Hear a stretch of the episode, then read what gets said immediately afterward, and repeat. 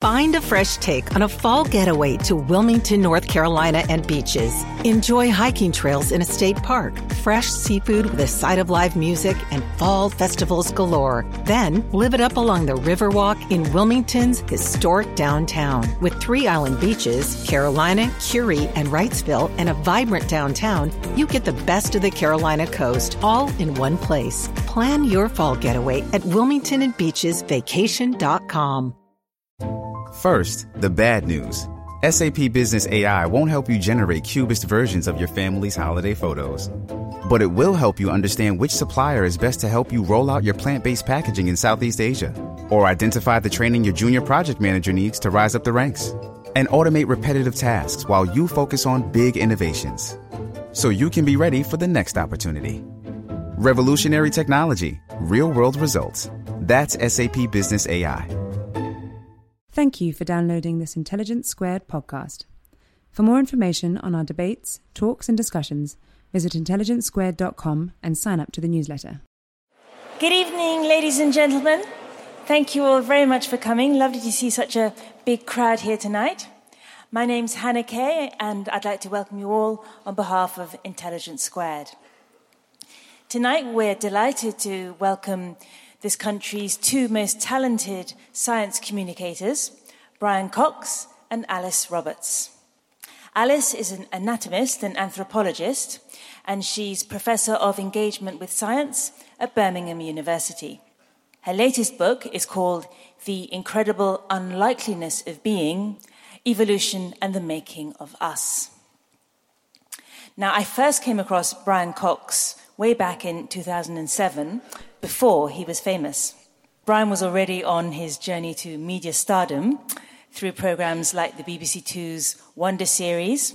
Of course, Brian also has a day job. He's a professor at Manchester University and a researcher on the Large Hadron Collider project at CERN in Switzerland. And his latest book is called Human Universe. It's a tie in with his latest BBC TV series. And both authors' books, that there are signed copies, will be on sale later on in the foyer. And now, please would you give a very warm welcome to our two speakers tonight, Brian Cox and Alice Roberts. Thank you very much.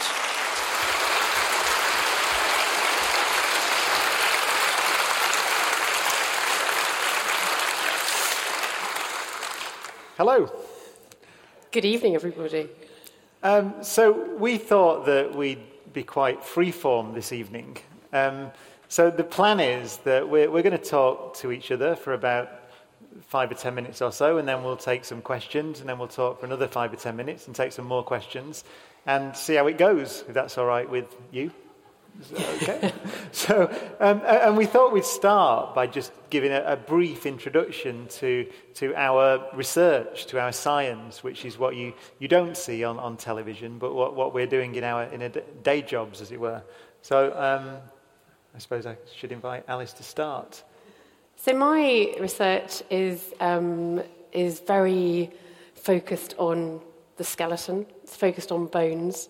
Um, for some reason, I've always been interested in ancient bones, and I originally trained as a medic, as a medical doctor, and then got sidetracked into anatomy. And once that had happened, it was almost inevitable that I was going to start looking at bones um, because I'd been fascinated by them since I was a child. And the world of the skeleton gives us this incredible insight into uh, into evolution because most of the fragments of, of ancestors that we have um, are skeletal fragments because that's what fossilizes. And um, we can also get really good ideas about how animals move and how they adapt to their environments, looking at their skeletons and then trying to reconstruct all of the soft tissue around that. Um, so my research is, is, is I suppose, in a very narrow way about the human skeleton. In a broader way, it's about human evolution, it's about comparative anatomy, comparing ourselves with, with other animals um, in order to actually learn more about ourselves. I'm going to break the rule actually because I've got a question already. so, the, so, the, so the earliest fossils, they're, they're what, Cambrian explosion time or just before? It's about what, there, are some, there are some even earlier ones, but most of the good fossils we have date to around then when you actually start to get organisms with, with hard body parts. Um, and we do have some, there are some beautiful fossils now of, uh, of things with soft body parts, which are really important for, for looking at the, the, the early history of life on the planet. Yeah, so what are they? They're the things about 600 million years ago, aren't they? What are they called? The Ed, Ed, is it Edia? Ediacaran. Ediacaran. Yeah. Is that right? Yeah. Yeah. Ghost-like fossils. yeah. And they're, they're, they're spongy type things, aren't they, that you find?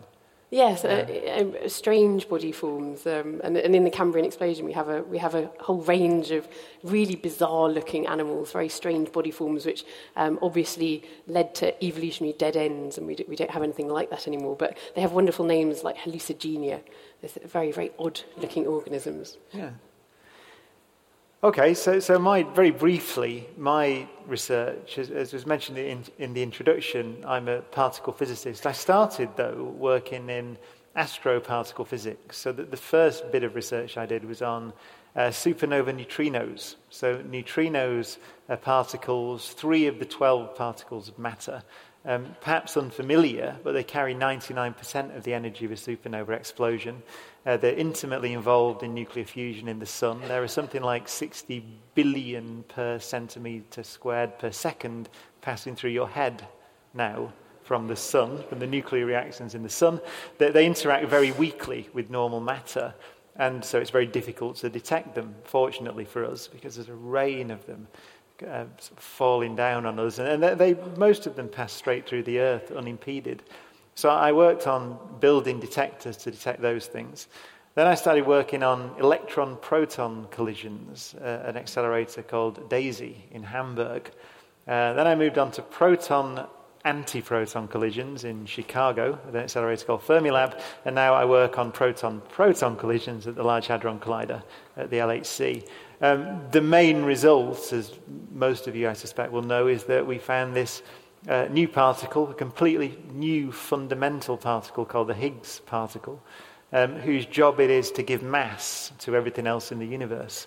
So we think that less than a billionth of a second after the Big Bang or so, um, empty space uh, stopped being empty. The, the, the lowest energy configuration, if you like, of emptiness is not to be empty, but it's to be filled with Higgs particles or a Higgs field, if you prefer that language. So the idea is that the Higgs condensed out into the vacuum of space sometime less than a billionth of a second after the Big Bang. It's been there ever since, and your particles now, the particles that make up your body, at the most fundamental level, so let's say the electrons in the atoms in your body, get their mass because they interact with this condensate that permeates the universe. So that's um, what I've been working on for a while. Uh, and my last paper was esoterically, I published it this year, was on cause and effect in quantum theory and how it is that quantum theory appears to be a strange delocalized theory where you can do things over here and things change seemingly instantly at very large distances, light years, hundreds of light years away, and yet we still have a theory that behaves sensibly. But that's probably beyond this um, forum to discuss because it's just a load of scribble. So, some of your research, or in fact, very fundamentally, your research is about the the beginning of everything, the beginning of the beginning of the universe, and then and then what you've been exploring more recently with your recent series and your recent book um, brings us all the way to us um, and looks at the the probability of us us being here at all. Mm. Yeah, I mean, it, the human universe actually is, is the most, um, I think, it's the most heavily influenced series that I've made by, by Cosmos. See, I grew up with Cosmos. I've said it many times. I think Carl Sagan is certainly one of my heroes, and Cosmos, I think, is the for me, the greatest science series that's ever been made. Brian, do you not you know. find him just a little bit creepy? I, we, have had this debate. we, have had, we had this argument. Um, but when we last had this argument about a month ago, Brian Blessed was involved as well, which was a. so, what are you talking about? Actually, yeah. I'm not going to start doing Brian Blessed impressions. I want to go to Mars. You no, are right. I am. I? Um, so, but anyway, um, the reason, the, the, thing that I found most, I think, in, enticing about Cosmos when I saw it, I, I was 12 years old when it was broadcast, is that it was, it was an astronomy series and a cosmology series, and I was interested in astronomy. But it, it, it used the discoveries of astronomy and cosmology and, and, physics in general, science in general, to speak about us. It was, a, it was an act of emotional engagement as well as just uh, engagement with scientific ideas. And so I, I think that the questions such as if, well, we know that there are 350 billion galaxies in the observable universe, so that's the bit that we can see. And we know that the universe extends beyond that bubble which is currently about 90 billion light years across or so. So we know it extends beyond that. Uh, we, you can debate, and we don't know whether it's infinite in extent. It might be. And so that, to me, immediately raises questions about us. What is our place? In, uh, obviously, physically, we're irrelevant. But are, are, we really irrelevant? Which I think goes back to, to, to your work. It's, what, how do you, is, is it even a scientific question to put a value on the, on the human race, on, on, on the existence of humans. How likely are we to exist? I mean, how, your book is called The Incredible Unlikeliness of Being. I suppose for an individual, we wrestle with this in human universe. Any individual, it's incredibly unlikely that an individual will exist. Yeah, so it does. Me, yeah, I mean, I kind of start off with that premise in the book because if you if you think about it, if you think about the the unlikeliness of your own existence and the, and the chance of you not being here. The chance of you not being here is far greater than the chance of you being here. Um, even, even by the time your mother had met your father, the chances of you being here are still infinitesimally small because um, it was that one egg and it was that one sperm. And it was also, in fact, not just that one egg and one sperm, but it was the environment in your mother's womb at that time as well, interacting with um, that newly formed individual, the DNA from your, from your mother and your father. So the, the chances of you being here is, is really quite tiny. That's interesting, actually, what you said. So the environment in the, in the womb, how does that, what does that affect? Given that you've got this fertilized egg, is it not, are you not determined from that point? No, um, and, and I think increasingly in biology, we're understanding that you, you cannot, we always, have this question in our minds of you know, how much of our personalities, for instance, are nature versus nurture. The two of them are inextricably intertwined. Um, DNA doesn't actually make any sense without the environment it's in.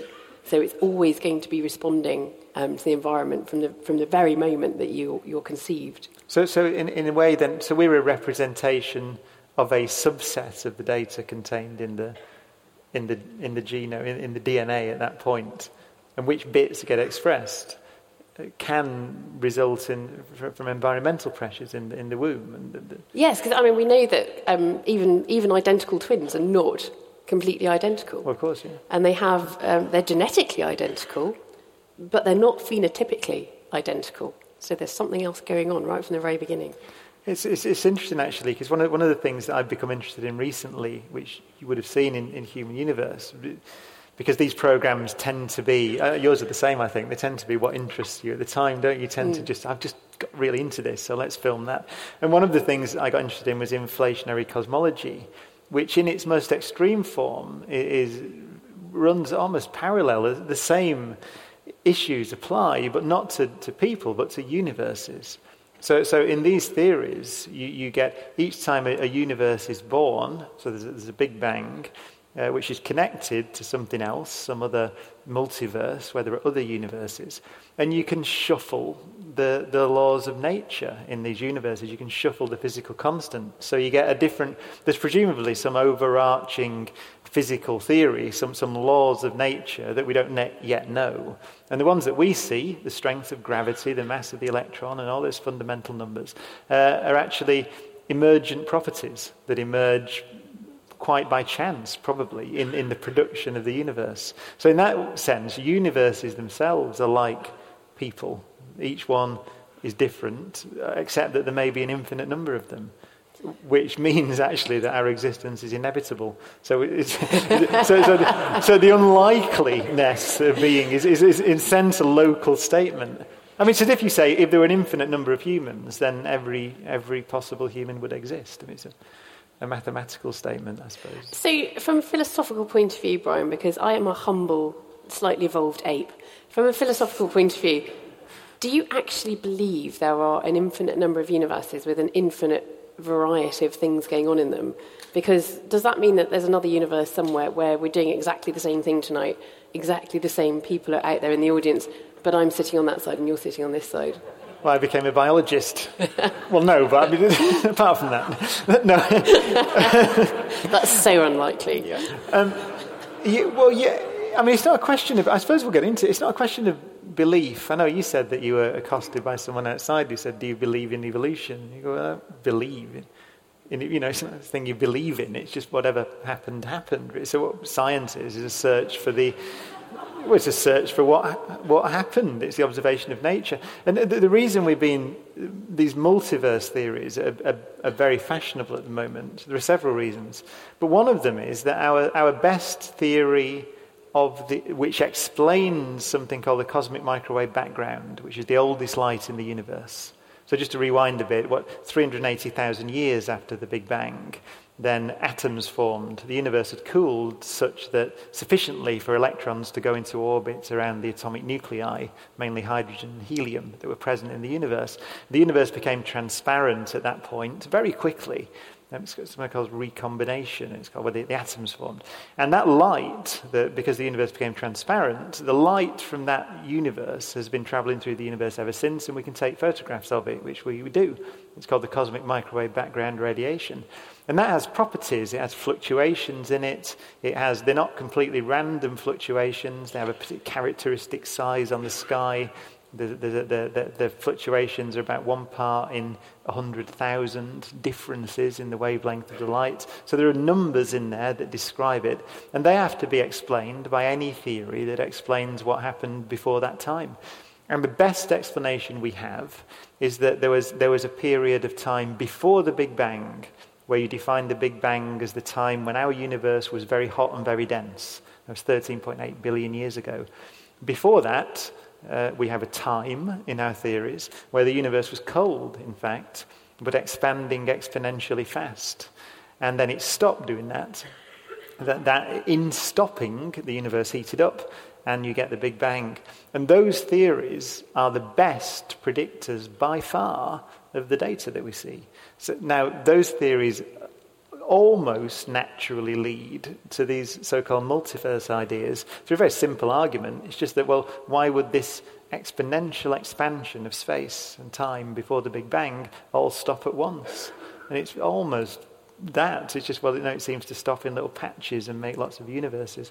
And so, so that's, that's almost textbook. Certainly the, the inflation bit the before the Big Bang bit is, is what we teach undergraduates. So it's textbook. Um, the, the, the bit where you extend it to more than one Big Bang is broadly accepted but debatable. But that, so that's where it's coming from. It's coming from, it's coming from data and evidence and theory. So it's not, it's not a philosophical position. So if we... I, mean, I, don't mind philosophers. I didn't mean... It came out badly, that, didn't it? So if we just rein it in a bit and think about just our universe and what's going on in this universe, how many um, galaxies are there where there are Earth-like planets that could possibly sustain life as we know it? So, so the, the, we've made a measurement of a statistical measurement of the number of Earth-like planets in the Milky Way. So in the Milky Way galaxy, in our galaxy, there are of order 200 billion stars, and we think around one in ten of them has an Earth-like planet in the sense that it's a rocky planet uh, close enough to the star that, it's, that, that, it could have liquid water on its surface, but not too close that it would boil away. So we think about 20 billion uh, Earth like planets, potentially 20 billion in the Milky Way galaxy. So that's then, in our close neighbourhood? That's in our 200 billion, uh, yeah, 100,000 light years across little corner. And then there are 350 billion galaxies in the observable universe. That's a, it's a st- statistical statement. We've detected just under 2,000 planets beyond the solar system, so confirmed discoveries. And of those, we have a number that we think could be rocky planets, and that's how you, you do the sums, basically. So it's a lot of potential homes for life. Which then, I, I, before I go to, before we ask for you questions. The one question, though, is how likely do you think it is that life emerges on a world? Let's say you've got a world with liquid water, which is relatively stable. So, how likely is life to spontaneously emerge on that world? I think as long as you've got some um, fundamental um, elements there for, for life to form, and, and I suppose those, those would include um, things like um, carbon and, and, and, phosphorus and, and oxygen um, and various others, um, I actually think it's quite likely. I think it is quite likely now. what I don't think is likely is that complex life emerges. So I think that I think that simple life emerging is, is actually quite likely and likely to just happen because um, we've done experiments um, looking at um, creating organic chemicals from inorganic chemicals, and we know that that happens. And we also know that these natural experiments are actually happening um, on Earth right now at the bottom of the sea in these deep sea vents where there are mm. lots and lots of almost tiny test tubes where experiments are going on all the time, um, mixing different types of chemicals together um, in a heated environment. And we, and we think at the moment that that's probably the most likely um, origin for, for life on this planet. Um, and, it's, and it's not a terribly um, complex setup, so I can imagine that happening on other planets. But I suppose the, the so, so one piece of evidence, I suppose, is that it seemed to have emerged almost as soon as it could on Earth. At least 3.8 billion years yes, ago. Yes, soon after what I believe is called the late heavy bombardment, because mm, yeah. nothing can survive water that. comes back. well, that's one of the questions, actually. One of the things the Rosetta probe is trying to do is trying to look at the water on that, on that comet to see if it's the same it has the same characteristics, the same mixture of isotopes, if you know that language. So, so the same composition that the water on Earth has. Because the, the most, probably the most widely accepted theory is that the Earth was very hot uh, when it was formed about 4.54 billion years ago, and so the water would have been driven off. Um, so you wouldn't have much water in the inner solar system. You find lots of water in the outer solar system, and then it looks like it came back in again. And the question is how much of the Earth's oceans perhaps survived below the surface and bubbled back up, or perhaps were delivered by cometary impacts, you know, way four billion years ago or so. Um, so that's one of the open questions. But and once we these, got water, could these comets even have brought life as well? I mean, that's a. I mean, this is another, another thing question. that the Rosetta mission and the Philae lander is, is, trying to look for organic molecules, see how complex they are. You know, we, we find amino acids certainly out there in space. We know that there are complex organic molecules. But the question is, I suppose, how did those become replicators? So we, should we, should we take some questions, we then should, we'll move we? on to replicators? So, well, there was a, there was a, there's a hand that went up very quickly there. it's either a great sign that or a aggressive move, which is. But we'll see. We've got it's the gentleman there with the t- so there we go. Good evening. Um, you're very close to the House of Commons here. Have you got any thoughts on the interaction between politics and science and science and politics? Is science politically neutral? Uh, Alice could start. I've got lots, so many thoughts. I could speak. Do you want to offer I think um, I think scientists try um, their hardest to be politically neutral. I think it's very difficult to say is science politi- politically neutral because science is carried out by scientists and individuals, by their very nature, are not politically neutral. But we try very hard to be very, very objective. I think that in terms of the relationship between um, science and politics, what I would like to see is politicians looking at the scientific evidence and taking that into account. I know that politicians, when they're forming their policies, are obviously not just forming those policies on the basis of scientific evidence, but on the basis of lots of other things as well, on the basis of what they think people in a democracy want, on the basis of what they think is going to win them the next election, on the basis of lots of other things other than that scientific evidence. But what I would really like them to do is be honest about that. So to be honest when they are formulating a policy um, which is quite clearly to the scientists not following the scientific evidence, but they pretend it is. Because in doing that, they really muddy the waters, I think. Yeah, I, I mean, the, the thing about science is never political for, for long. So e- even if there are um, if, if you're, you think what science is, it's the study of nature. And the, I, I, will say the scientific method. I'm aware that there are various historians of science who will argue, but essentially what you're saying is that, is that you, you, you formulate a theory, you look at nature, you check your theory. If your predictions disagree with the observations, they're wrong. And if they don't disagree, they're not necessarily wrong. But all theories are temporary. And that's very important, actually. The, the great, we were talking actually just before Oh, was, were we talking about Bronowski? No, we weren't. Someone else was talking about Bronowski. There's that great moment in, in The Ascent of Man when Bronowski is in uh, Auschwitz and he goes down on his mm. knees in Auschwitz. And, and the point he makes is that, is that we, are, we are human because we're fallible. We're fallible, and science is human because it's fallible. It's the only discipline that acknowledges its own fallibility and is actually built on its own fallibility. So that's the point about science. That's why science is successful, and why ultimately, even if you are, the, the, even if you're political briefly in your science, you know, we could go back to to Galileo maybe and the, and the struggles there and, and, and the fact, you know, perhaps people were not quite straightforward about what they were thinking and saying because of the pressures on them. But, but it won't last long because nature is there and nature is the gold standard against which theories are judged. So you could delay it a little bit.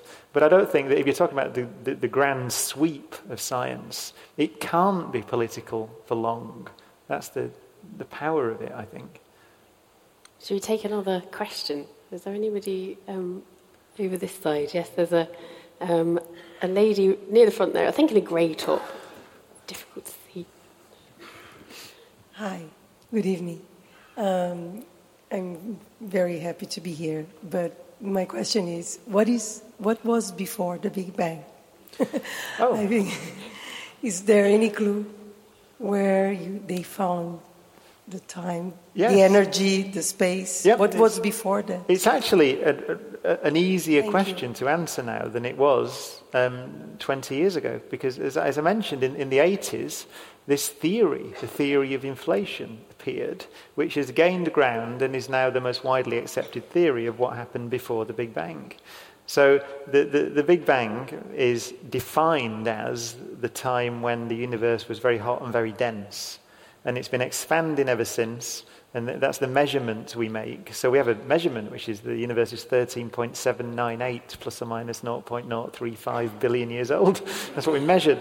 But that measurement is the, is the point, to the, the, this point when it was very hot and very dense. Um, before that, we're now almost certain that it was expanding exponentially. So space time was expanding exponentially faster than the speed of light. It is exponential expansion. And we don't know when that started.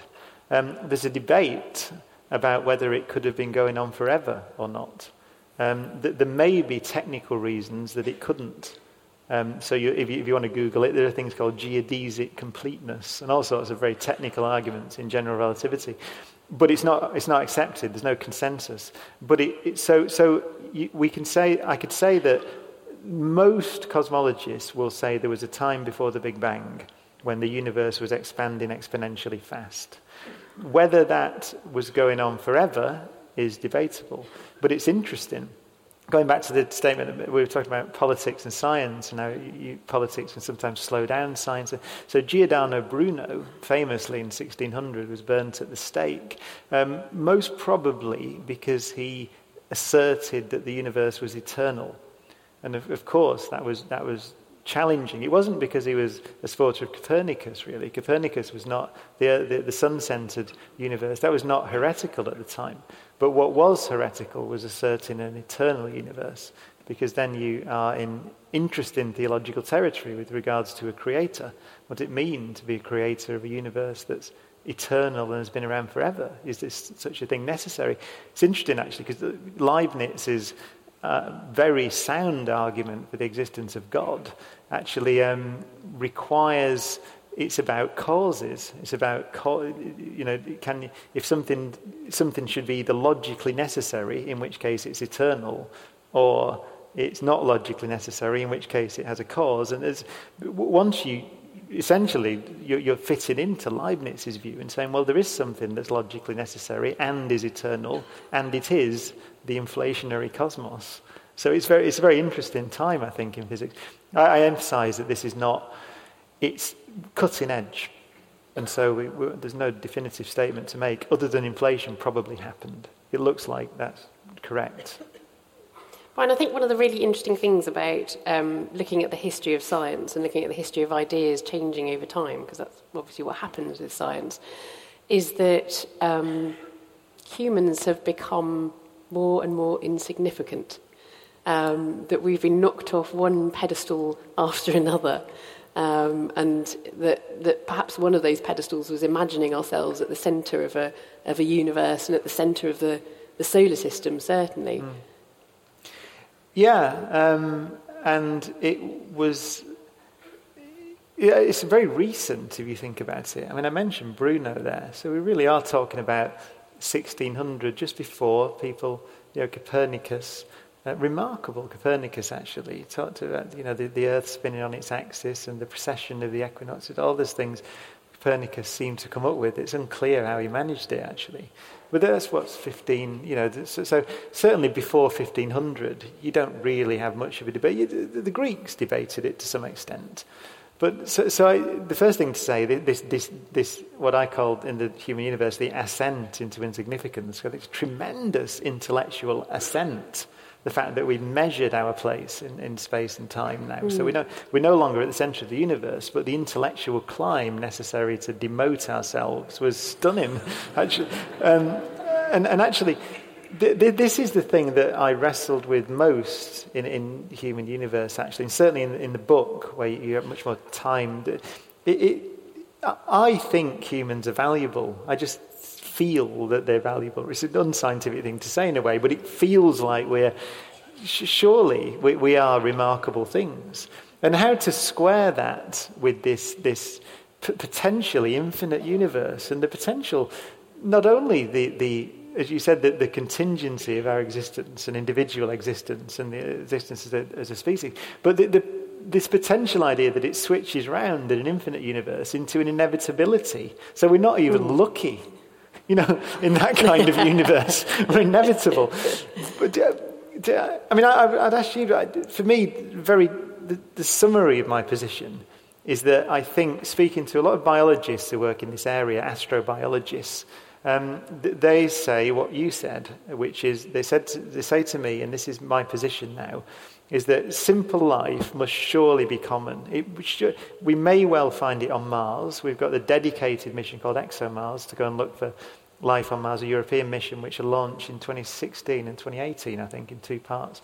Uh, life on the moons of Jupiter and, and Saturn, where there's liquid water. Jupiter's moon Europa has more liquid water than all the oceans of Earth combined. We wouldn't be surprised if we found microbes in that ocean. But complex life, and then from complex life to a civilization, um, looks to me to be a potential bottleneck. Potential, so it makes us potentially rare. And then I would uh, go further and say, well, if you, if you use rather more evocative language in these surroundings, you could say, well, what about this would be a place, one of the few places where there's meaning in the universe. There is meaning in the universe because it means something to me. Obviously, it means something to us here. Um, but if, if intelligent civilizations are rare, then maybe there are very few islands of meaning. So, so I think science is putting us back at the center, paradoxically, in a sense, by, by pointing to our potential rarity. I mean, I could ask you just before we take another question, but the, so the idea of a civilization this thing that, by the, by the way, Frank Drake, the astronomer who was one of the founding fathers of SETI, the Search for Extraterrestrial Intelligence, defines an intelligent civilization as one that can do radio astronomy. The, the reason, useful. the reason is it's an observational definition because if you're going to if you're going to detect one, then you'll probably have to do it with radio telescopes. Although we could talk about it. So, so what about that?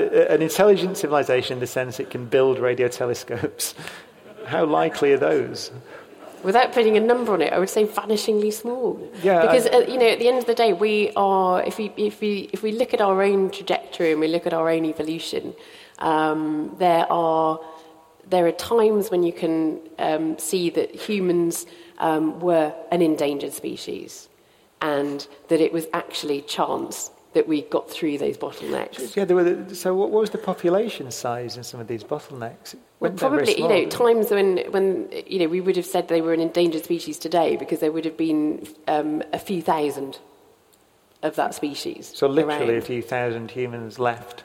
Yeah, yeah. Um, so, you know, the, in that case, we're, we're actually incredibly lucky to be here. And I'm, it's really interesting, I think, philosophically, looking at both sides of this coin and, and talking about the inevitability on the one hand, given um, the multiverses, um, and then the and then the vanishingly small chance on the other, um, which certainly um, it doesn't make me feel insignificant. It makes me feel extremely lucky to be here, whether I'm thinking about that in terms of um, the cosmos or actually the chances of my mum and dad meeting each other. Um, the yeah, the thing that I get from that is not a feeling of insignificance mm. and, uh, and that I don't mean anything, but that actually that I have to create meaning because I'm very lucky to be here. Yeah. Um, so it is, a, yeah, it is a very interesting philosophical question, I think, yeah, and how it makes us feel is interesting. John John Updike once wrote that he said uh, said astronomy is is what we now have instead of theology. It's got less of the terrors but none of the comforts. But looking at the trajectory of evolution, and there are some things which you can say, okay, well, once you had something in place, then other things were um, not necessarily inevitable, but, but quite likely. Um, and we can see this happening several times um, in the evolution of life on the planet. So there are some interesting changes um, from reptiles to early mammals. And one of the interesting changes is that um, we find the development of a three ossicle system in the ear. So reptiles have a single ossicle, a single tiny bone which connects to their eardrum, whereas mammals have three in a chain, which helps to improve their hearing. And we now know, looking at the fossil record, because that seems a, you know, it seems a kind of vanishingly unlikely thing for that to happen, for suddenly two extra ossicles to appear from the reptilian jaw joint. They were stolen from the reptilian jaw joint and sucked inside the ear. And you think, well, gosh, that seems unlikely. But we now know from the fossil record that happened at least four times in different places. So you obviously had um, animals that were kind of almost predisposed um, to go down those, those evolutionary trajectories. So there is constraint there as well. But then there's, you have to balance that with really um, quite kind of random um, happenings, like Chicxulub mm. slamming into the, into the earth um, 65 million years ago and finishing off the dinosaurs. And I have absolutely no doubt that if that hadn't happened, if that huge asteroid hadn't slammed into the Yucatan Peninsula, um, mammals would not have expanded in the way they did. Mammals would not have diversified in the way that they did after that. And if mammals didn't expand and radiate out and diversify, you would never have had primates, you would never have had monkeys, you would never have had apes, you would never have had us. Yeah. And that's just one of the one of the necessary steps in human the emergence of humans, isn't it? So you've got if you go back you need you need photosynthesis in order to get oxygen into the atmosphere. You need to get the atmosphere oxygenated, which seems to be some sort of geological coincidence as well, doesn't it? Once you've got photosynthesis, I think. Yes, you need you need life to start off and then start yeah. um, pumping oxygen out. Yeah. yeah. Shall we? Yeah. Should we take some more questions? Um, we should take some further at the back, shouldn't we? Not just constant. There's, a, there's somebody waving there. there. there's one way back. There's a big, big hand over there. well, there's that one, and then, and then, we can go right back to the very back after oh, that okay. one, which is up there. So. Hello. On my way here, I heard on the six o'clock news Professor Hawking saying that he was very concerned that he now had a machine which seemed to be able to read his mind. And he felt that evolution was going to come not through the human being, but through machines reproducing themselves, reproducing their power of thought, for want of a better word, far, far quicker than the human being is able to do and he was, we heard him speaking, and he was very concerned. I'd like to know what your comments are on that. What do you think about that, Brian? What do you think about the idea that, um, I mean, this is a, a, a we've, we've heard this before, this idea that, that other replicators that we create are eventually going to take over and then we'll become truly insignificant? Is? It's a, so, so the, the first question is um, can you have a conscious machine, if you can find some definition of, of, a conscious machine? I suspect you can, I would guess. I'd be interested to know what you think. If, if you look at the human brain, it, it, there is a project, I should say, a big multi billion euro project to, to, simulate a human brain at the moment. And it's very controversial because some neuroscientists think it, it's not going to be possible with our technology with any foreseeable horizon, actually. So they think it may be a waste of money. Others think that you should, we should try it, and so we are trying it. If you build a computer that's capable of reproducing the complexity of a, of a human brain, and you can program it with the complexity of the algorithms that we run. Do you produce a sentient thing? Do you produce a conscious thing? Does it think?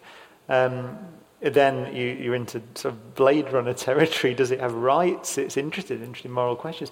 I suspect the answer must be yes to those things. I, I, would guess, I don't know, because I think the human brain has to be what's called a universal Turing machine, after Alan Turing, um, who pointed out that all algorithmic machines are in some sense identical. If our brain doesn't operate according to the laws of physics, then I, I, I don't know how it operates. I, I think it must operate in, in accord with the laws of physics. So, therefore, I think consciousness must be an emergent property. So, therefore, I have to think there can be intelligent machines in principle. I also think there must be, it must be possible to build replicators, self replicating machines in principle, because we are such machines. And again, unless you're going to remove us from the, from the laws of physics and say that we're not physical structures in the universe, then, then you have to, you, then, then you know, that would be, I suppose, a, a, a, religious perspective which I don't share. So, so I, I, think that we, we must be, you know, a, a property of the universe, structures in the universe described by the laws of physics. So we are such things. That's my point. We are those things. And we are machines, I think uh, very complicated ones. Therefore, we could build such machines. And so I think he's right to be concerned um, if we don't take account of the fact that we could create those things. I'm sure we must be able to, in principle. There, just one more point before I hand over to Alice. There's, the, the, a counter argument, a counter argument, comes from an unlikely source. It's something called the Fermi paradox. Uh, the Fermi paradox points out, Enrico Fermi, the great physicist in the 50s, pointed this out, that given that we've got 200 billion stars in our galaxy, and given that the galaxy has been around for pretty much the age of the universe, 13 billion years. There, have been plenty of opportunities, which so much time and so many worlds for intelligent civilizations to emerge. And yet, we don't see any sign at all of their self replicating machines. That if it's possible to build them, they should surely have built. They have had time to build. We don't see them. They're called von Neumann machines. And in Human Universe, I use this as one of the arguments to suggest that possibly intelligence is very rare, so possibly there are very few civilizations. But you could argue that it's actually not possible to build self replicating machines of that complexity. So it's a what, what, what, do you think about that? I think it's fascinating. I mean, I think that um, we're already at a point now with um, synthetic biology where um, scientists have have built um, replicating cells, have built entirely synthetic cells um, from scratch. So putting them together with the building blocks of life. Um, so they haven't just taken a, an existing cell and, and altered it slightly. They've actually created one from scratch. So somebody that's done that is Craig Venter, who um, was also working on the um, on deciphering the, the, human genome, and he's called his um, he's called his synthetic life form Synthia with an S. Um, so we are at the point with synthetic biology now where we where we can actually build cells, um, and that's really interesting. We're also at the point, obviously, where we can um, tinker with existing cells so they start doing other things, so their function changes and inserting bits of DNA into them and, and, and things like that. But in terms of complex organisms, I think we're a very, very long way away from it. Although I think that theoretically, just as you say, I mean, I, I'm, I would say yes, that, that we are machines. Um, we are conscious machines, which is amazing. But I think that, con- that consciousness is, a, is an emergent property um, of what is going on um, with the physics and the chemistry um, inside our heads. And that it is incredibly complex. I mean, there are um, scientists trying to, trying to map the connections in the human brain. And, you know, first of all, you're talking about 83 billion neurons in the human brain, and then thousands of synapses between um, one neuron and other neurons. So the, so the complexity of it is, is absolutely mind boggling. Um, but there are, there are scientists doing this. Well, actually, they're working on mice at the moment because they're much easier than, than, than humans and, and, and working on very tiny project, cubes. Isn't it? That's part of this human brain project, isn't it? Isn't it an early funding I think it is connected. to simulate it's, yeah, uh, Jeff, Jeff Lichtman, who um, who invented a way of um, making neurons um, glow in different colours, which he calls brainbow, um, is also is also working on this. You know, trying to trying to look at this really complex architecture of brains um, and, and effectively virtually slicing them up and then reconstructing them in 3D. And, and even that is, you know, testing our, the limits of our computing power at the moment.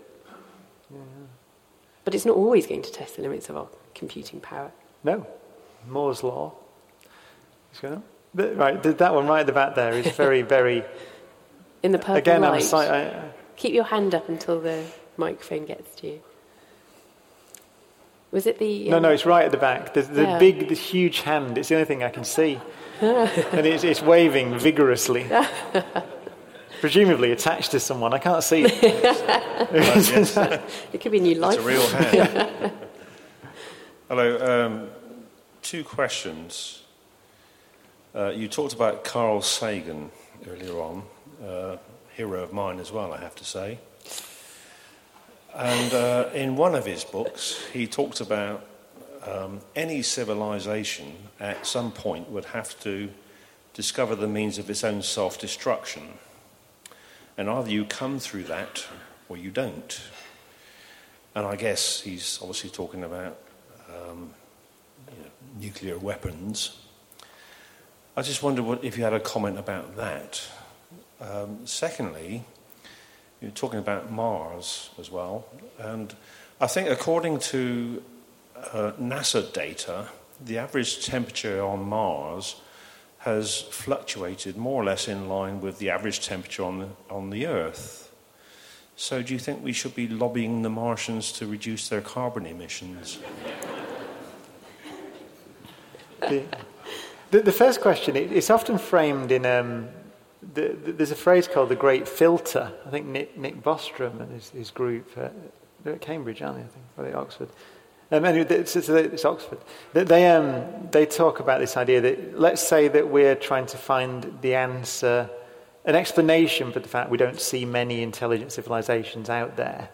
Then you can say, well, is, is there a filter? Is there something that prevents them from moving beyond this early phase of technological maturity that we find ourselves in now?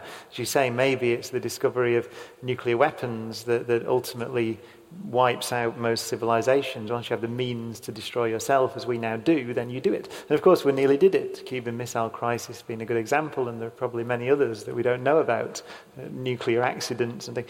So, so uh, the question is is the filter, if there is such a filter, if we want to explain why we don't see any civilizations, is the filter in our future or our past? If it's in the past, then we're probably talking about biology again, which we. So we're probably saying, well, well, you know, maybe it's the we could talk about it. Perhaps, perhaps it's the emergence of the eukaryotic cell that we chatted mm. about before we came on stage. So maybe talk about that. Um, so uh, there's that. We, we, don't know, of course. We've avoided destroying ourselves so far. Um, as regards the, the, the climate, um, the, the, climate records on Mars are not, not great. The Martians didn't keep really good climate records. And, we, and, you're right, we're beginning to try and reconstruct the climatological history, that's the right word, of Mars. That's what the Curiosity rover's doing now, actually, on Mars. But I think we're in the early stages. I think if you claim a correlation between Martian climate and, and Earth climate, pro- I'm sure that's premature. Uh, I think. Can I the, pick up on eukaryotic cells? Yeah. So this was a, a, a huge leap um, in life on Earth and the, and the potential for life on Earth to become complex. um, most of life on this earth, in terms of numbers and in terms, actually, shockingly, of mass as well, is single celled. Um, which I've always found shocking. I think, you know, if you added up just all the elephants, I mean, surely that's more than, you know, that weighs more than all the bacteria on Earth. But no. Um, now that we know that bacteria live very deep in the Earth's crust and at the bottom of the oceans, and actually you know, there are more bacterial cells here sitting on this chair than there are eukaryotic cells. Um, they do outnumber us and outweigh us. Um, and they are simple. And, and, I, and I do think that we probably are going to find evidence of that kind of simple life elsewhere. And I'm really, really excited about the results from Philae whenever we'll hear about those. Um, because we know that Philae, although, although she probably, shut down um, very soon after landing because she managed to get in the shadow of a cliff. Um, we, we, have had data sent back from the samples that she managed to collect before her batteries ran out. And I'm desperate to know what, what, what that is, um, what that data tells us. Um, the jump to eukaryotic life is really fascinating because actually um, one of the things which interests me and, and really kind of runs as a theme through my book is the the kind of parallel trajectories, or at least the, um, the shared meaning between the evolution of life on this planet and embryological development. Um, in lots of different ways, actually. I mean, one of the um, things I say to people who, who, who, who have problems with the idea that life evolved on this planet from single celled organisms, that they themselves could have evolved somehow from a single celled organism many, many, many generations ago. I say to them, well, look, you have, have developed from a single cell. You've done it. Um, in the course of your own lifetime, you started off as a single cell. And now you are this um, large collection um, of billions of cells and hundreds of different cell types. Um, but you know, you've, you've done that starting off with that apparent simplicity. So there's, there's that kind of, I suppose, philosophical um, comparison to be made between evolution and embryology. Um, but there are also some really, really important, um, uh, very, very practical comparisons to make as well. So, so the evolution of eukaryote cells, um, which basically paved the way for the development of multicellular organisms, of which we are all one, um, depended on being able to take a genetic code and interpret it in different ways um, to take one genetic code and interpret it so that you could create different cell types from the same genetic code. Because that's what you've done. You've started off with one genetic code, um, half of your DNA from your mum, half of your DNA from your dad, and that's the same genetic code in every single cell in your body apart from a few which have accumulated maybe a mutation here and there, but essentially the same genetic code. And yet some of those cells are liver cells, and some of them are nerve cells, and some of them are producing hair, and some of them are um, producing insulin. I mean, there's a remarkable diversity of cells just from that. That one cell with that, with that, with that one um, genetic code in it. And prokaryotes have never been able to do that. So, understanding how eukaryotes did that how does a eukaryotic cell take that genetic code and interpret it in different ways. Understanding that gives us the key to understanding in evolutionary terms how you get from prokaryotic life to eukaryotic life. But it also underpins the, the whole of embryological development and, and how, our, how our genetic code actually um, allows the body to differentiate and all these different cell types to appear and build a body. And then there are several um, ideas of how the eukaryotes got that ability or came into existence. There's one is the fateful encounter hypothesis, which I think you mentioned to me you don't necessarily agree with, but this idea where you get a you, get a, a, it's called endosymbio- endosymbiosis, where you get one cell inside another, and that was the origin of mitochondria, which are the power stations of the cell, which are, are bacterial in origin. I think everyone mm. agrees with that. Mm. But that was the, the, the, foundation upon which the eukaryote developed. But that's one theory, isn't it? That, that yeah, it is. Um, I um, and I and, and it is. Yeah, it's one theory that, that, that a lot of people would have as their favourite theory, um, and uh, and and I and I um, certainly accept that mitochondria and chloroplasts as well in plant cells are or were originally um, smaller cells which were engulfed by another cell, you would have thought that normally in that situation the larger cell would eat the smaller one, um, devour it, and use all the bits inside it to build more of its own cellular body. Um, but somehow, somehow, this little cell got engulfed um, and ended up inside this larger cell. The, the reason we think that is that we can actually, um, we can actually look at the structure of, uh, of mitochondria, these little packages inside our cells, which are essentially the, the power stations inside our cells, which convert um, energy into a form that we can use it in. Um, uh, we can look at them and we can see that actually they, they do look like tiny little bacteria in a way. They look like um, they have a little membrane around them. In fact, they have a folded membrane on the inside, and they have their own DNA as well. So they have a little loop of DNA, um, which you only inherit from your mother because you don't get any of your father's mitochondrial DNA because your father just contributed his his genome, his um, his nuclear DNA to you. Um, it, everything else came from the egg, which contained your mother's mitochondria. So you can trace, you can look at the DNA, just the DNA inside the mitochondria, and trace a line back um, through your maternal lineage, going through to, through your mother to your mother's mother to your mother's mother to your mother's mother. If you do that for everybody on Earth, you end up with a common ancestor 200,000 years ago, um, who some people call mitochondrial Eve. Um, I think it's an unfortunate term because it suggests there was just one woman around at the time, and there was, there was probably an Adam at the same time, which we, which we know wasn't the case. Um, but we do have a common ancestor um, tracing back all our um, mitochondrial lines. Anyway, so that's what mitochondria are and, um, and, and how they can help to reveal some of our own evolution. But in terms of whether they are the necessary step in going from prokaryotes to eukaryotes, um, they certainly would have made um, more energy available to that eukaryotic cell. But I think that potentially there's something more interesting going on. And at the University of Birmingham, I've got a colleague called Bryan Turner who has spent his um, research career looking at this, um, what I thought actually was quite a boring um, protein um, called chromatin. And when I was at medical school, chromatin was simply packaging. It was simply what you did with your DNA in order to package it up and stick it inside a nucleus. And it turns out that chromatin is a lot more than that. Chromatin is, um, is associated with, with DNA in such a way that it can, it can hold onto it very tightly or it can release its grip. And if it holds onto it very tightly, it means that that DNA isn't available um, for being transcribed. In other words, it's not available for being read and turned into proteins. If it releases its grip, um, then a bit of DNA can be turned into a protein. So it's the chromatin that essentially determines um, which genes in a genome are going to be read and which ones are going to be silenced. And that's the way that you take a genetic code um, and you make it um, turn one particular cell into a nerve cell, one cell into a liver cell, one cell into a um, pancreatic cell, one cell into an eye cell. You do it by silencing um, particular genes, and you do that through chromatin and through the chemical modifications to chromatin.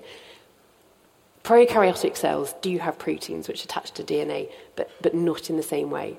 So, so I think I agree with Brian that Bryan Turner that um, that it's the chromatin that was the fundamental thing the fundamental kind of breakthrough. And we can, this is always with, the, with, with um, hindsight, of course, because at the time, you know, that cell had no idea what it was doing. Um, there was a different sort of protein came along, and suddenly the world was its oyster. So, so that's the, the mechanism by which a cell cells can specialize, essentially. That's, and prokaryotes yeah. don't specialize. Remain well, single-celled um, things. Yeah, okay, so they don't. There's always exceptions in biology. Oh, there are exceptions, and sometimes you can get prokaryotes growing in kind of interesting mats where actually um, the concentrations of chemicals are different across the mat, and you will get different phenotypes kind of popping up. Mm. Um, but they're thought to be transient. And what you need to build a body like ours um, is permanent changes. You don't want your nerve cell suddenly going, I'm going to turn into a bone cell. No. Um, you've got to fix it. You've got to tell it what to become, and it's got to stay like it. Mm. Right. Where are we going? We have to go that way, don't we? We do, yeah. So someone's actually gone to the trouble of standing up. Oh, no, that, because that's the person with the microphone. so, well, go on then. Hi. Um, Brian, in Human Universe, you touch on a number of areas of science. There's cosmology, uh, evolutionary biology, physics. And Darwin famously drew inspiration from Malthus and geology. when you look at science these days, there's so much specialization. People become expert in a certain field, they can devote their whole career to being expert in one area. Um, my question is how much sharing is there across disciplines and specialisms? Um, and how much do you think we're, we're missing out? We're losing uh, what we could be gaining from the, the body of knowledge we have because of lack of sharing? It's a very um, hot topic in universities, actually, this. We, it's, the, the, the, great advances now, I think, are interdisciplinary. I mean, you, our, our colleague uh, Jim Al-Khalili has just written a book uh, surveying the field of quantum biology, which is a, a completely a new field where, where, physicists and biologists are getting together and molecular biologists and, and chemists trying to understand how photosynthesis works, for example which seems to be an area that you need that collaboration. There could well be quantum mechanical effects, that large scale quantum mechanical effects that, that, that, are important in understanding how um, chlorophyll works, for example, and how photosynthesis works in particular. So, so um, the, I think it's a very good question. I should say the, um, the Crick Institute, which uh, Sir Paul Nurse is, is, is overseeing now, it's been built at King's Cross in London. Um, that is a, a, an example of this new paradigm where you try and mix people up from different disciplines. In, in that case, it's a, it's a cancer research institute. But the idea is that you have mathematicians and physicists and biologists, and they force them by the architecture of the institute to interact. And this is Paul's great, um, great idea that this is what he wanted to do. And the way you force them to do it is, is, if you know scientists, is you make them walk past each other on the way to the coffee area. So you, you design coffee areas that are communal. And also, I think they've done it with the toilets because they know there are certain things you have to do to, to get to, in your working day. But the idea of the architecture is to do just what you said and mi- mix it up. This is utterly fascinating because it's treating people um, like the, the molecules in those deep sea vents and the little test tubes, and it's kind of putting them all in and, and sort of mixing them up and mm. injecting a little bit of heat in yeah. and then seeing what's going to come out of it. Yeah. I just I think it's a, I mean we, we try it now at at Manchester, a, lot, of, a lot of it's down to architecture, actually, the architecture in universities. So the, trying to not have the physicists stay in the physics department and the, and the biologists stay in, the, in life sciences. We, we're really thinking about that now. Um, because I think so traditionally we've um, been very good in universities at um, dividing people up and um, making sure that it's all very parochial um, and that people in different departments never speak to each other. Um, and and one of the certainly when I was just starting out as an academic, one of the um, really kind of inspirational things that I did was to do the university's teaching and learning course, and it wasn't really about the course itself. It was about all the people I got to meet on it.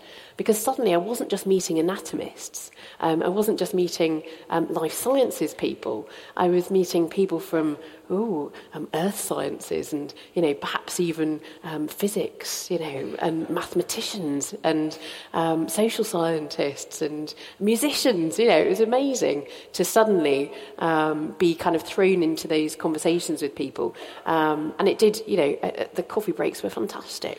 I could, I could make one, there's a slightly political point I could make actually. Never shy away from the opportunity to make a slightly political point. The, one of the problems we have in academia, I think, I'd be interested to know what Alice thinks about this, but if you look at the way that we're funded now, then there's a great emphasis on, on some, uh, measures of productivity, such as numbers of citations, numbers of papers published in particular journals, um, so there's, there's, there's, a career structure almost, a professional career structure imposed by the funding system um, because it wants to measure. The, the government likes to measure. They like data, and that's not bad in certain circumstances. But measurement affects behavior academics are clever and they game systems. And one of the way they game, the ways they, they game the funding system is obviously to try and get more funding. Um, I don't think the funding system, though, is, is structured in such a way that it knows what kind of behaviour it wants to engender. It doesn't seem to me to engender or, or encourage the kind of behaviour that you suggest, and, and I agree, is, is good behaviour in academia, which is, is to, to, to wander around and, and, and wander through knowledge and go and talk to colleagues and, and maybe find other areas of research because it takes a while. You know, if I you know, if, if I cared now, I, I, don't care. I've got to a point in my career where I don't really have to care about the number of publications that I put out. But you know, I'm, I'm, I'm a professor. I don't. There's a great famous uh, um, Steve Jones always famously said, "There's some worm, isn't there, that sw- he swims around the in sea the squirt. Sea squirt. It's the sea squirt. It, it swims yeah. around in the ocean." And, and it, has, it has eyes and, and a brain, it swims around, and then it finds a rock. It, take, it gets tenure on a rock, and then absorbs its own brain because it no longer has to move. And he says, in this way, it's similar to professors. That's what they do. and uh, so, but, but, if you think about the, the people who are really doing the research, the postdocs, that what's the best way? The, the, the, easiest way and the most effective way of getting loads of publications is to specialize and go right down one line and say, right, this is what I'm going to do. My career depends on this stuff. My promotion depends on it. My salary depends on it. So that's what I'm going to do. And that's the way that we're, we, we, we're, t- we're starting to see universities and the production of knowledge as some kind of production line that churns out, as I often say, cannon fodder for the knowledge economy. Right? That's not what universities aren't. That they should be the places where people can. We could say, well, we're, we're both interested in this stuff. Let's let's let's collaborate. It might take us a couple of years because I've got to t- teach you about physics and you've got to teach me about biology. But somewhere along the line, something interesting might come. But but the way that uh, academia is structured, I think, can mitigate against that. And that's the genius of the, of, of the Crick Institute. That, that, certainly people like Paul Nurse recognize this and think, well, let's try and do something about this. Let's give people freedom. We, we, we can't afford not to have people in our society who have freedom to think. It's a very, it, it's a very, it's a, the foundation of our society, I think. And that's the end of my political rant. I think it's becoming, it's interesting, isn't it? Because I, uh, I don't know whether it's just the fact that um, we're getting older, um, but I, I think that academic freedom is being eroded. Um, and I think that there's less academic freedom now um, for academics generally than there was 10, 20 years ago. At least that's, that's how it feels. I think undoubtedly true. And it's really interesting talking to people like Paul Nurse, who is a Nobel Prize winner um, and the president of the Royal Society, and talking to him about his experiences um, in research leading up to um, his discovery of the proteins which regulate the cell cycle, which is what um, he won the Nobel Prize for. And one of the things he said to me was that um, they weren't scrutinized, and that he and his um, fellow scientists were working actually in an area of biology that nobody was very interested in. um, and that was how they were able to be creative hmm. um, and how they were able to be to be bold and to you know make these great great strides and um, make these incredible discoveries um, was the fact that they they weren't being scrutinized and they weren't being um, constantly judged for the number of papers that they were producing hmm. every year. Yeah, no, I mean, another example is one of my, my colleagues at Manchester, two colleagues, Andrei Geim and Kostya Novoselov, who won the Nobel Prize for Physics uh, a few years ago now for discovering graphene, which is uh, already a multi billion dollar industry. We've got a new 50 million pound uh, graphene institute in Manchester, which is aiming to, to bring industry and physics together. So it's exactly what the government wants um, rightly to, to encourage and, and actually doing a good job by putting money into these, these areas. Um, but what's interesting is if you speak to Andre Geim in particular about his, the process he went through to, to isolate graphene, which is this two-dimensional form of carbon. It's one of the strongest materials known, one a great conductor of electricity. You can build semiconductors out of it that are more uh, that, that, that, can be faster, transistors that can be faster than anything you can build out of silicon in principle. You build one atom thick displays with it. You could build aircraft out of it that could fly across the Atlantic, and the fuel would weigh more than the aircraft. It's incredible stuff. He discovered it by, frankly, pissing about, with, um, which he says in his Nobel lecture. He had these Friday afternoons when he, he played around, and he's a famous player. He's the only man in history, uh, the only scientist in history ever to have won the Ig Nobel Prize and the Nobel Prize. He won the Ig Nobel Prize for levitating live frogs to see what happened, basically. And um, that's what he's like. But he, but he said in his Nobel one of the interviews when he got his Nobel Prize for this revolutionary material that might revolutionize the 21st century, um, he uh, was asked why he hadn't gone to Harvard or Stanford. Why did he go to Manchester? Uh, and he said, well, the, uh, in Manchester, the, the university set up to, it allowed me to play, he said. It allowed me to, to, um, to, to follow these, these ideas. That I, and, and I think it's really important, and he always emphasizes that. And we have to listen to the, the great scientists, of which he's one, he won a Nobel Prize, play freedom. That, that's, that, that pays benefits. Well, again, this plays into um, similarities between, I suppose, human culture and, uh, and evolution. And um, the fact that what we're basically seeing in, in evolution and the, the history of life on the planet is, is playing, mm. is, is organisms um, coming up with lots of different solutions and exploring the world of possible solutions. And sometimes they will get it wrong.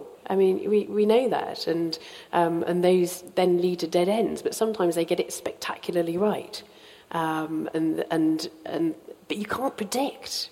That's the interesting thing about it, I think, is that you can't predict when you're, when you're going to make those spectacularly right steps. And, and also, they are incremental. And I think that quite often in science we get so tied up with um, talking about breakthroughs and talking about particular individuals who are geniuses and you know without them we wouldn't have driven the science forward. And, and we kind of lose the bigger picture which is that it, it is incremental. There are all these little steps and many many of them are going to be dead ends but some of them are going to go through um, and, and flourish and, and become really kind of um, you know bright um, and, and incandescent areas of science of the yeah. future. But how to predict those is well, really can't. difficult. You can't. you just got to let people play. Um, we, uh, we should go that way, shouldn't we, somewhere? we haven't yeah, been that way yet. People under the bright lights. There is a mm. hand up right in the corner. Hi. Um, so honoured to be here and see both of you on stage today. Just want to go back to talking of humanity being removed from the stage. Uh, am I right in understanding that the center of universe is everywhere? And yeah. if so, doesn't that mean that we are at the center of universe, as is everything else? And if so, isn't that the most beautiful thing? Yes, uh, I, I, agree. I mean, the, the, the just expand very quickly. The, the, the Big Bang, people, I, I, got asked a lot actually, where did the Big Bang happen? Was it over there? And the answer, as you said, is it, it happened everywhere. All, all, space was, was present at that time when the universe was hot and dense, and it's expanded and cooled ever since, but it was all there. So, yeah, it's, it's a beautiful way of thinking about it, actually. We are. We are at the center. I, am I'm, not check, I'm not reading text messages. I was asked to just check the time. so I'm not just going on my phone now and going, no, no, no. no. I didn't have a watch. A... No, I think interestingly, um, and it is, it is a different, um, it's a different perspective, but for me, the, um, the idea of humans just being this tiny twig on a tree of life, which again could be seen as being um, um, the rise to insignificance and the, you know, we're, we're, we're not the, um, we're not the pinnacle of evolution anymore. We're not the, we're not the, um, the end point of evolution. We're not where it's all been heading um, for um, the last few hundred million years at all. Um, we are a little twig on the tree of life. Um, again, to me, that um, is a, is a really comforting thought, actually, that we are we're part of the great tree of life on the planet, and also that we are um, we're part of nature and not separate from it. Because I think there's a great, there's a great tradition in Western thought, um, religious and otherwise actually, of really separating humans out um, and saying humans are over here and nature with a capital N is somewhere over there. It's not Brian, but it's somewhere over there. Um, and, and, and what our modern view of biology and our modern view of evolution says is no, you know, it's not, nature's everywhere. This is nature too just as much as the, the trees and the flowers and the birds. We are part of nature in the same way, perhaps, that we're at the origin of the, of the Big Bang. Yeah, I should say, interestingly, though, um, one of the criticisms of um, human universe was that it was sort of uh, exhibited human exceptionalism, which it does. Um, it is. It is a celebration of humanity. Um, absolutely not. I, I, it was absolutely not as you say, meant to say that we're some kind of the pinnacle of evolution. That's a different thing to say. Um, although someone wrote an article in The Guardian misunderstanding it, but that's the function of The Guardian, isn't it? That's a, um, so, Watch it, uh, I'm write for The Observer. Um, but, but uh, so, so uh, there is a distinction to be made, of course, isn't there, between saying that we're somehow the pinnacle of evolution, the, the idea that evolution is some great ascent, the ascent of man. You know, it's mm. not, it's, that's, I agree with you completely.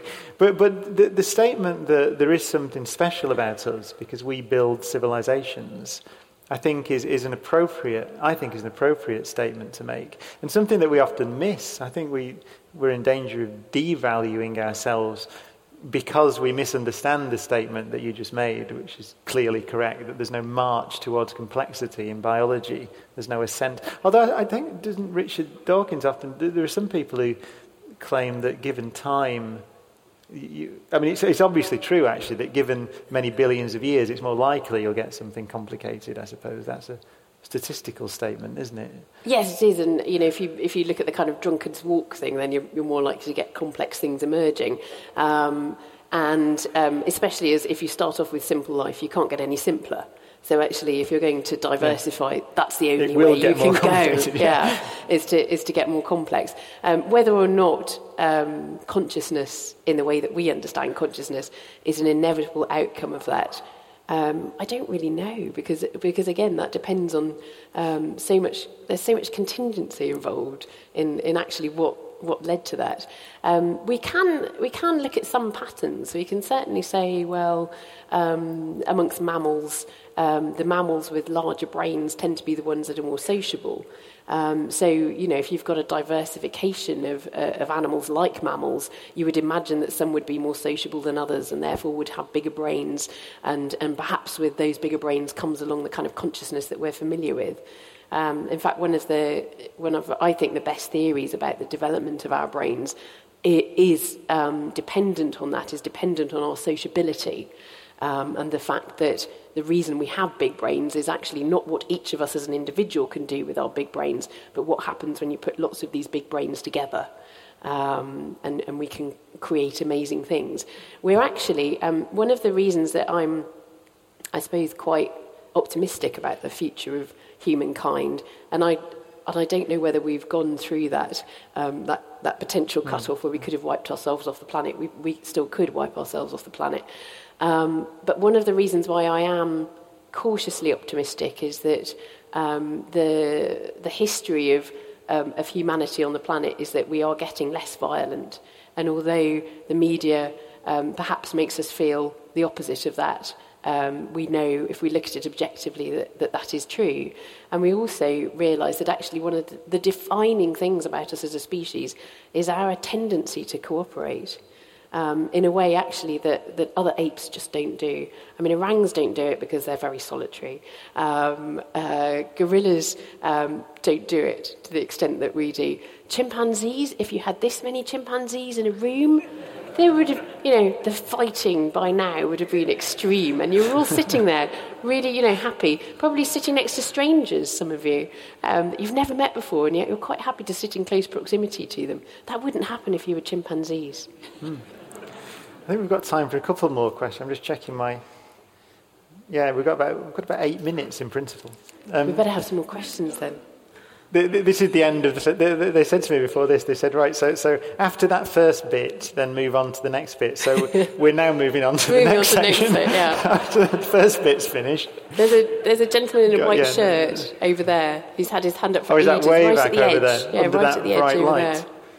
Sort of emerging. I know. He's, yeah. I spotted him there when I held my hand up before. Hello. Um, a bit of a broad question, but you mentioned quantum biology and also quantum physics. What do you think the future is that is of that? Um, the future of quantum biology. I mean, it's. I mean, it's a very young field, as I, as I understand it. One of the, the, great, one of the great questions, particularly with regard to photosynthesis, is why it's so efficient. And the, the, the, suggestion is, from the quantum biologists, is that something called, essentially, quantum computing happens. So many different routes are taken simultaneously of the, of the electrons, if you like, through this, this molecular machinery. Many different routes are taken, and the, the most efficient one is the one that manifests itself, essentially. And that's the way you build a quantum computer. You do, you do many things in parallel, essentially. Um, so, so, so what, what the quantum biologists would say, if you want a, if you talk about applications, then it, to, if, if you could build solar cells with the efficiency of photosynthesis, you wouldn't have an energy problem on, on this planet, and you could find some way of storing the energy and moving it around. But it, it, it's incredibly efficient. So, so if you can understand the biology, you can do better engineering. So that would be one, one application of quantum biology. The future of quantum mechanics, just very briefly, there's still a, a huge debate. There's no debate that quantum mechanics works. It's our best theory of, of the only piece of physics, of fundamental physics, that isn't quantum is Einstein's theory of general relativity, which is our explanation of gravity, which is 100 years old next year. Apart from that, it's all quantum, it works, um, but the interpretation of it is still up for grabs. Um, so, so there's a great deal of the almost philosophical aspects of quantum theory, actually, about understanding what it really means. Is, it, is there really, are there really an infinite number of universes in a different sense to the infinite number we spoke about earlier, where everything happens, it's a so-called quantum multiverse, but we can, we've only got five minutes left. So, what about I you? there, is there are some things in science which we are um, quite uncertain of, and we come up with hypotheses to describe things, and, se- and, and quite often several competing hypotheses um, or models um, to describe things. Um, when it comes to quantum physics, I mean, could you see, could you foresee anything that would um, that would essentially replace that as a, a as a model? Is there, or, or do you think what we're just going to see is refinements of that model? It's a, it's a good question. I mean, it, it's, it's, actually a very it's a simple theory. Um, at its heart, it's a, all that there is in quantum theory is, is, a statement of what happens to. This is my interpretation. What happens to particles? But how do particles move around?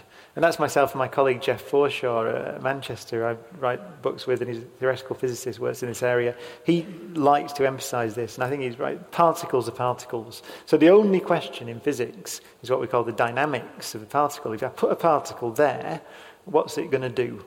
And in Newtonian physics, uh, a particle stays in a state of rest or uniform motion in a straight line unless acted upon by a force. That's the law, the dynamical law, essentially. Then you have F, F equals ma that tells you what happens when you apply a force to it. Um, in quantum theory, there's a different rule which says that if you put a particle at a point, then where, what, is, what is it going to do? Well, at the next instant, it's equally likely to be anywhere in the universe in what's called non-relativistic quantum mechanics. And there's a slight modification, but not as much as you'd think when you put relativity in. It's still going to hop crazily around. Um, there's a probability it'll hop around. What, what's interesting about quantum theory, though, so is it tells you the rule to calculate that. So I put something there. What's the probability it's going to be over here? There's a rule that tells you how to do it, and it's using something called the action. So you just work it out. If you put a particle in a region, what you find is that it's less likely to hop because of so called interference effects. And, and the, the, the, world that we're familiar with emerges from that rule. But it, uh, the only thing I want to emphasize there is that the, ju- it's just a replacement of New- Newton's laws with a different rule. And that's all. And, and all the so called strangeness emerges from two things. One is it's a bit of an odd rule, uh, particles don't stay where you put them. Um, although they do, broadly speaking, when you allow them to, when you have big ensembles of them. And um, secondly, I, I, said probability there. So that the key thing that stunned people 100 years ago, people like Rutherford, and Niels Bohr, when they were, Einstein, when they were thinking about these things, is that the, the theory is probabilistic. So it tells you what's the probability I'll find something over there. That came from things like radioactivity. If you go back 100 years, people were looking at radioactive decay and they saw that things have a half life. So, what you can do with the nuclear, Marie Curie and people like that, looking at nuclei and saying, well, in, in 10 minutes, half of this radon gas or whatever the half life is uh, has decayed away. But for an individual nucleus, you can't predict when it's going to decay. You can only predict statistically when, if you had 100 of them, I know when there's, on the average, there'll be 50 left. And that's the really strange bit of quantum theory, I think. That nature behaves in a probabilistic way at a subatomic level. Well, and so actually at all levels, it behaves in a probabilistic way. And the probabilities are just hidden from us because we are large in ensembles of particles in, big distances, basically, that, that we exist in. It is interesting because I, I, I've, I'm a great fan of T.H. Huxley, who was Darwin's bulldog. And T.H. Huxley described um, science as an extension of common sense, um, as an, an, an, extension of the kind of rational way that we approach the world around us. And, um, and I'm with him on that. But what we find by doing that is sometimes extremely odd and, it, and then doesn't seem like common sense at all. Absolutely. Absolutely. I, I think I said in Human Universe it was scientists remove the adult affliction of common sense from their minds and, and in order to observe nature. Because you're right, you, you, can't have, I think the point is you can't have prejudice. So if mm. your common sense is something about, I have a prejudice about how nature works, you tend to be tripped up, don't you? I think we've got, for example, one more question. One more I'm keep question. looking at this thing. So, yeah, we've got one minute. That's oh, go on then. Someone in gentleman the middle. right in the middle. Right. To finish off with. So, um, if science could only be done by men or women for the next hundred years, what would you choose and why?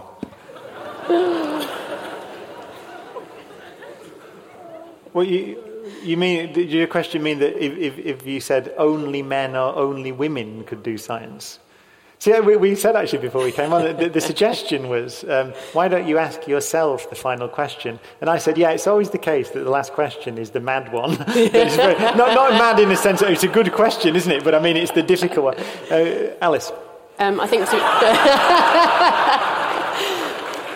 Um, I think to be fair historically and to redress the balance, then there is only one answer to that, and it would just be women. Well, it's, I mean, this is the serious point, idea, which is that we, we miss. The, so there's obviously it's clear that there's no that there's no predisposition to science of uh, the sexes. You know, you, you have a, a, a pool of talent, and we need more scientists and engineers in the economy, and we're missing out on a whole swathe of talent. So even if you don't impose any uh, moral um, position that you think, well, it should be 50 50 for moral reasons, if you put that aside, it would be 50 50 for, for talent reasons. And so we're missing a whole pool of talent. So, so the reason it has to be 50 50 is because that's the way that you access the best scientists. I think that sounds fair. So um, I, think, I, think, that's. The, the, yeah. If extremely unlikely, unfortunately. Well, it's good. I mean, in biology now, I think the gender balance is reasonably it's reasonably balanced, isn't it? It in, is. it sciences. is. And um, I think speaking to um, engineers um, about the, the dreadful paucity of, uh, of women in um, professional engineering, 7% of professional engineers in this country yeah. are women.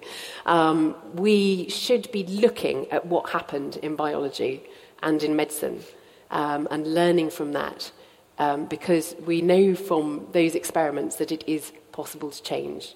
Um, and, and just as Brian said, it's a, um, there's obviously a, a moral imperative to do so if you believe in the equality of the sexes, but actually there's a, uh, there's a much more, um, I suppose, uh, less altruistic um, uh, reason for doing so as well, which is that if you want to have the brightest minds involved in tackling these questions, then it's got to be 50 50.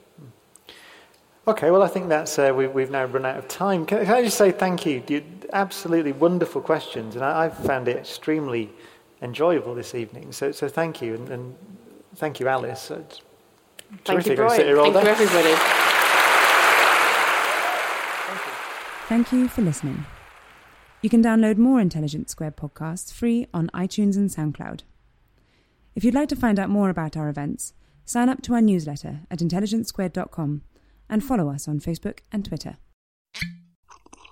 Ah, mmm. The first taste of rare bourbon you finally got your hands on.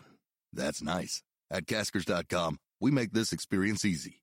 Caskers is a one stop spirit curator with an impressive selection of exclusive, sought after, rare, and household names in the realm of premium spirits and champagne.